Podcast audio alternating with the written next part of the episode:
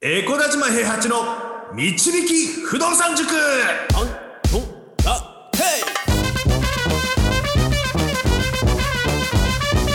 この番組は私エコダ島平八と不動産塾の右明かし担当 JJ でお送りします。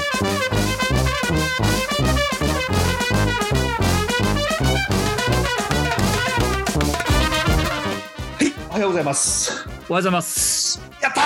ーやったよやったよ！えもうもうすぐですね。あの僕の大好きなゲームの対抗立志伝5がね あの来るんですけどね。いやあの新しいね情報が光栄テクモさんから発表されましてはいはいはい。新しい武将がたくさん出てきたりするっていうのとパソコン版だと自分であのなんていうんですかねイベントを作成したりすることも可能になるみたいな情報が降りてきましてほうほうほう。今スイッチでやるかパソコンでやるかを非常に悩んでるところですね。パソコン版も同時発売ってことですねじゃあ。多分ね同時だと思うんですけどね。いやもうこれねあのもうやり込んでね何百時間何千時間遊んだかわからないぐらいやりましたからうん。まあ20年前のゲームをねまた今更ねあのなんつうのやり始めるっていうのはまたおかしな話だなと思うんですけどうん。いやもう子供の時ねゲームすごい怒られたりね1時間しかできないとかなんだとかって言われてましたけどうん。もう俺はやりますよこんなのは誰に怒られるわけでもないからね。いや本当ですよね。いくらでも時間ありますもんね。本当です、まあ、そういったこともね、あのたくさんできるようになったのも不動産のおかげなんでね皆さんに還元していきたいと思うんですけど、今日水曜日ですかね、やっぱりあのまずはあのレターの回答からやっていきたいと思います。ちょっと溜まっちゃってまして、あのそうですね。できれば、うん何個か読んでいけたりしたら嬉しいなと思うんですけれども、まずは、あのいただいたね、あのやつで読んでいただきたいと思いますので、JJ 君よろしくお願いいたします。はい。はい、わかりました。えー、小田島塾長様、JJ 様、いつも楽しいラジオありがとうございます。ラジオネーム、ポンと申します。えー以前はレレターを採用していただきありがとうございます。あ、これ前に採用し,はいさ、した方ですねそ。うです、そうです、そうです。はい。はい。その後、えー貯蓄を続け、なんとか年収分、かっこ500万円強の自己資金を作ることができました。おー素晴おらしいめ。でとうございます。素晴らしいありがとうござい。ます。最近ははい物件見学に注力しているのですが、このような物件がありました。さあ、はいどうなんでしょう。16号線の内側、えー価格は500万円程度、賃貸中で利回りが12%弱。いいですね。はい、はい、はい。最寄り駅から徒歩20分強、駐車場なし。おおーはい。なるほどね。少し離れたところに月決め駐車場ありと。うんなるほど。道路は市道、持ち分あり、再建築可能。ううんん。全面道路が傾斜になっていて高さは低いが、えー擁壁の上に建物が建っている、うんああリフォームは1年前に、えー表層を一部やっている模様、うんなるほどこんな物件ですねはい、うん現地まで歩いてみたもののやはり遠く賃貸需要も調査して判断したいと考えていますが1棟目ということもありどうしても慎重になってしまいます。決め手や考え方などご教示いただければ幸いです。長文大変失礼いたしました、はい、えーよくあるありがちなパターンですね、ありがちです、僕らが探してても、多分こういうのにはやっぱりぶち当たって、あの何かが決め手になって購入したい、買い付け入れたりとか、何かが決め手になってやめようっていう風な話になるんですけど、あの JJ 君、これ、一番気になったの、どこでした？気になっストロングポイントでもウィークポイントでもいいんですけど、気になったの、ああなるほどうん、この中で。いや、でも20分強、だから俺駅が分かんないですもん、まずね。ああ、まあまあまあ、そうね、そうね、そううね。ん、分かんないから、徒歩20分がどんなもんかってところですよね。でも駐車場がないと。うん、で、気になったのがそこですか、JJ 君は。そこともう一個あって、擁壁、崖条例とどうなっているかが気になります。いいですね、さすがですね。うちであの長年やってきただけあって、僕一番気になったのは擁壁なんですよね。はいまずね、うんあの擁壁もあのすごいね、たくさん見てるといい擁壁と悪い擁壁が分かるようになってくるんですよ。すごいですね、それ。はい。言ってることちょっと分かるかあれなんですけど、なんかあのちょっと崩れそうな感じがする擁壁と、よはいよこれすげえだいぶ立派な擁壁だなっていう擁壁と、やっぱりあの2種類あるんですよね。ああ、はい。であと周りの環境があのなんつうんだろうあの山だらけになってたりとか山だらけじゃないんだけど擁壁になってたりとか、そういったところもあって擁壁ってすごく慎重になる部分ではあるんですよ。うんうんうん、そうですね。これはね、あの Google マップじゃなくて直接見に行きますねやっぱり擁壁に関してはね。擁壁見た上であのなんだろうな建物もさあのなんだろうあの業者さんが建て売りで作ったやつとさ金持ちが注文建築で建てた家ってなんか踏んだ感じ違うじゃないですか。ああ、わかります。すごいわかります。わかります？あの、はい板の厚さっていうかあの柱の太さっていうか、なんとなくその作った後のやつっていうのが僕はあの金持ちが作った家って呼んでるんですけど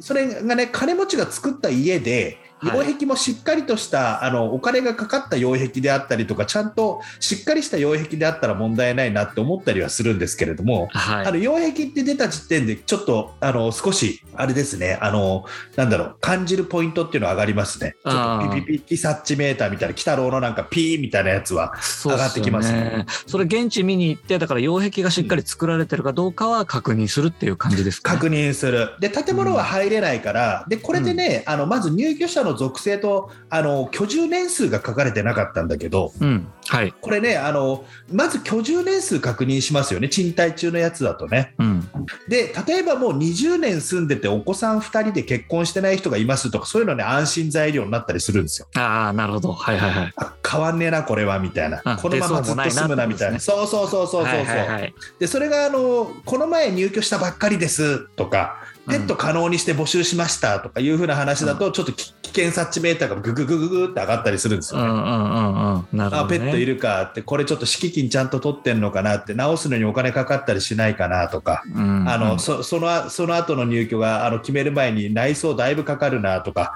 そういったのを感じたりするので、あの長い入居だったりとか長い入居でもあの死にかけの長い入居は嫌ですね。もう80過ぎとかそういうのそうそうそうそうそうそうそうそうそう、はい、そういうのじゃなくてずっとここで子育ても終わってて実家になってますよみたいな感じのやつだったらもうこういうのでも全然買いますね。それはね、あの駐車場関係ないからだってその人駐車場ないところでずっと生きてきたわけだから。そうですね。住んでる人が必要としてるかしてないかっていうのがまず大事なんですよ。駐車場があるかないかっていうことよりも、うんうんうん、なるほどであのすぐに出ちゃう。あの出そうだっていう場合は、はい、もちろん駐車場がついてるかとか近隣の月決めがいくらかっていうのは大事ですよ、はい、でもあの今、入居中のオーナーチェンジを買うんであれば、その人が何年住んでくれるかなんです。うん。はい、なんでかっていうと、その何年住んでるかの間に自分の状況変わるから、はいはいはいはい、7年か8年住んでくれそうだなって思ったら、長期譲渡で売却もできるようになるし、はい、であのそもそも俺のやり方だと売却はできないんだけどね、あのーはいはい、共同担保入れちゃうからね、うん、でも7年か8年あったら、自分の年収分のキャッシュフローが出てるはずだから、はい、そその時これがもしね、あのポンさん、これが第1手目って書いてあるんですね、はい、初めての、初めての1投目なんで慎重になりますって書いてあったけど、うん、あの初めての1手目で6年、7年、7年、8年が見込める入居者だったとしたらよ、はい、その時には年収分のキャッシュフロー出てますから。うんうんうん、もう4点目までいってる想定ってことですね。そう。だから共同担保になるかならないか、あとはその人が6年、7年住んでくれるか、で6年、7年住んだ後に出ちゃったら、その後はなんとかしなきゃいけないけど、なんとかできる、うん、大家としての力も上がってるし、うん、あのなんて言うんだろう、あのキャッシュフローもあるからね、うんうんうん、リフォームをするなり、あのペットか外国人かにして募集するなり、家賃下げるなり、なんとでもできるんですよ、そこは。対応ができる、16号線の内側だから、なぜなら、はい。はい、これあの、16号線の外側で過疎地域とかで買っちゃったりすると、そういったことができなくなるんですけど、うん、16号線の内側はなんとか努力すれば、絶対に入居者を見つけられるんです。うんうんうんうん。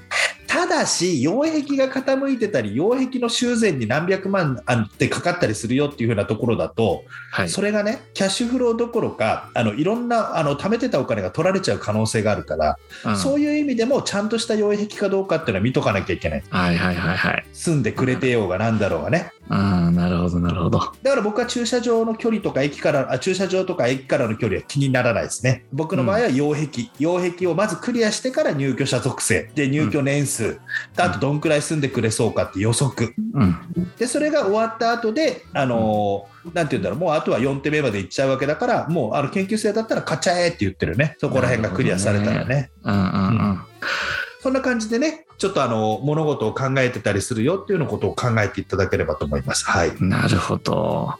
擁壁がもう傾いてたらアウトだと。傾いてるっていうか、あの金持ちじゃない人が作ってる擁壁だったら嫌だな。そうあのね、なんつうの、周り全体含めての擁壁ってあったりするんですよ。あのー、あの自治体がやってくれてそうな。ともそうだし、6軒、7軒ぐらいまとまって擁壁の上に立ってたりするようなところもあったりするじゃない。はいはいはい。1件だけの擁壁なのか、6件、うん7件まとめての擁壁なのか、そこの擁壁の、あの頑丈そうかどうかっていうのが、擁壁たくさん見てると、これ、いい擁壁、悪い擁壁って、これね、こればっかりは見ないと分かんないから、たくさん見てる人だから、あのうんそれが判断できるっていうのがあって、別君の住宅ローン買ったところも、擁壁っちゃ擁壁なんだよね、あの船橋で、あの船橋で坂だらけのところの坂の途中に立ってるみたいな感じだったりするからさ、はい。うん、そういうところあるからね、やっぱりね。うんうんうん車が入っていけないようなところにあったりとかするようなのはいはいはいあったりするけど、うん。でも別にあのかあのなんつうの駐車場がないと住まないとかそういったことでもないから人はうんうん。入居は絶対に募集できるから基本的には、はいはいはい。なるほど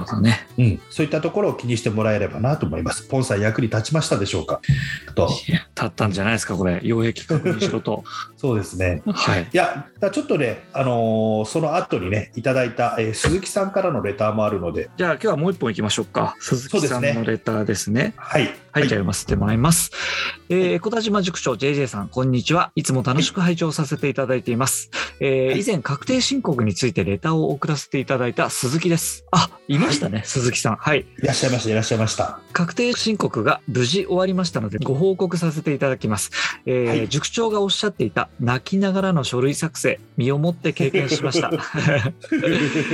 塾生が多く使用している弥生のソフトで書類作成しましたが、えー原価償却費のところでつまずきました。はい。いろいろとべ調べても、うん、よくつまずきますもんねあそこね。つつまずくつまずく。うん、いろいろと調べても分からず税務署に相談しましたが忙しさからか半切れ回答されさらに泣きそうになりました。ひどい。最後は税理士さんの有料相談でご確認していただき提出することができました、えーうん。苦労した分理解が深まったとプラスに考えて、えー次回に生かしていきたいと思います。ありがとうございました。はい。えーまた不妊治療に関してもマレーシアという選択肢があることをアドバイスくださりありがとうございました、えーうん今回無事妊娠できおうん。今月下旬に出産予定です。素晴らしい。おめでとうございます、本当に。おめでとうございます、うん。えー今後2人目を考えた際に選択肢の一つにししていきたいと思います、えーサウナと闇バーベキューに参加したかったのですが出産間近なので参加できませんがまた機会がありましたらよろしくお願いいたします。いやーあのね、昨年のね、バーベキューに参加してくださった子なんですよね。ああのそうなんですね。そうそう、一人でね、洗い物したりしてくれてね、すごくいい子だったんですよ。で、あの、うんうんうん。その洗い物してるところにちょっと行ってね、あの、うん。僕、そういった、あの、陰でやってくれる子、あの、絶対に見捨てないですから、あの、うん。たくさん人来てたんですけど、あの、その時は2人になれたんで、なんか、あの、質問とかあったら今聞きますよっていうことでお話しさせてもらってっていうふうな形でね。はい。で僕パ、パワー送ったんでね、僕がパワー送ったからやっぱり赤ちゃん授かったんじゃないかなと思うんです。謎の力を持ってますよね。その熟成の2人もねそうそう。赤ちゃん。あれ？2人とも赤ちゃん授かった？そうですよね。いや、ひ一人、一人、一人、一人、まだ一人、うん、一人ね。そうそうそうそう。あとは謎のね、ミステリーパワーを持ってるんですよ、僕は基本的にね。そんなこと言い始めると、本当に本格的に怪しい人になるから、あんまり言いたくはないんだけど。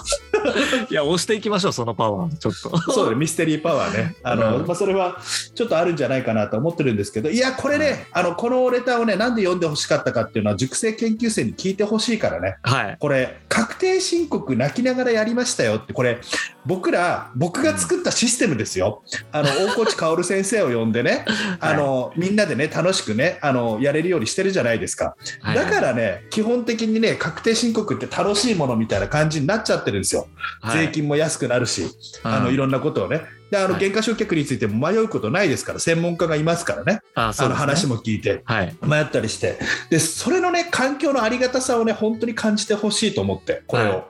本当に。それに関してはそうそう熟成研究生に感じてほしいなと思って、これがあるだけで本当にうちに来た意味があるぐらいのねやっぱり会ですからね。まあ確かにね。物件も買えるし税金も安くなるしあの税金の勉強もできるし確定申告も楽しくできるしなんてこんないい環境ないんだぞっていうことを本当にあの、はい身をもって分かってほしいためにこの苦労した話を送ってくれた鈴木さんには悪いですけど本当に、うんあの自分たちのために使わせてもらいますよ、このレターは。いやー、うん。でも良かったですね。無事いろいろ住んで赤ちゃんもできて。いや、本当ですよ。で、あの、うん。まあ、マレーシアのね、不妊治療とかいう話もね、ちょっとあるんですけど、これあんまり電波に乗せて話せなかったりはするんだけど、はい。あの、結構ね、あの、なんだかんだ医療が進んでたりするんでね、あの、はい。お面白い不妊治療と安い不妊治療みたいな感じになるんですよね。向こうで面白い。うん。面白いっていうと、ちょっとね、面白いって言っていいのが、ちょっと、まあでも、これちょっとあんまり電波には載せられないんですけど、とりあえず、あの、日本でも4月からね、それそれこそ4月の1日から不妊治療が保険対応になるものも増えてね、あおのーそうそうそう、安くなるっていうふうなことがあったんですけど、はい。あの金額的にね、今はちょっとあのリンギットが上がってきちゃったから、ちょっとそこまで安いことにはならないかもしれないけど、不妊治療がね、あの人工授精とかが安かったんですよね、マレーシアは。うーん、そうなんですね。で病院に入院しながらとかいうのもちゃんとできたりとかしてあの日本の病院と同じぐらいの設備が整っているところも何個もありますから、はい、あのそういったところでそういったこともできますよみたいなのもあったんですけど今ちょっと海外に行くの自体が難しいからね、うん。あのそういったこともあのとりあえずコロナの対策が終わってからなってくるのかなと思います本当に、、はいい、はい。やでもそれでもあのやっぱり嬉しい報告ですねあのいや、そうですね。いや本当にこういったことをねあの報告いただいたのも嬉しいです本当に鈴木さん、うんうんうんあの前回ねあの来ていただいてお手伝いいただいたことも忘れてませんのであのちょっと子育てだったりとかが落ち着いた時、あのコロナが落ち着いたりした時にまたお会いした時にお話しさせていただければと思います本当に。そうですね。まあ、赤ちゃんがちょっと大きくなった頃にまたバーベキューにね、来ていただいて。うん、ありがとうございます。本当に。で、あとね、あの、それ以外にもね、あの、いろんな方からね、あの、お礼のメッセージとかいただいてますんでね、はい。有弘さんとかね、あのー日和さんとかからもね、あのいただいた、あのお手紙で読んでないけど、あのお礼ですみたいな感じのやつをもらったりしてますので、あのはい。それに関しては、あのちょっとあの読む読むわけではないですけども、感謝の気持ちっていう風なのを送っていただいているのは、あのちゃんとこっちに届いてますんでね、はいあの本当に皆さんに支えられながら、あのやっぱりコメントもそうなんですけども、レターもね、いただけるとすっごく嬉しいんですよ。いや、すごく嬉しいですね。うん、皆さんがどんなことを悩んでるかっていうのをね、やっぱりちょっと考えながら、やっぱり放送するっていうことは、僕らにとってもためになることにはなってますので、うんうんうん本当。にあのこれからもどんどんどしどしあの、できればギフト付きで送っていただけると嬉しい嬉しい。ですね、嬉しいです。なんか嬉しいです。嬉しいです。やったやった甲斐があるなっていうふうな感じをやっぱり感じられることにはなってくるので、そうですね。あのうん、そういったことも含めてあの、はい。皆さんのおかげでやれてる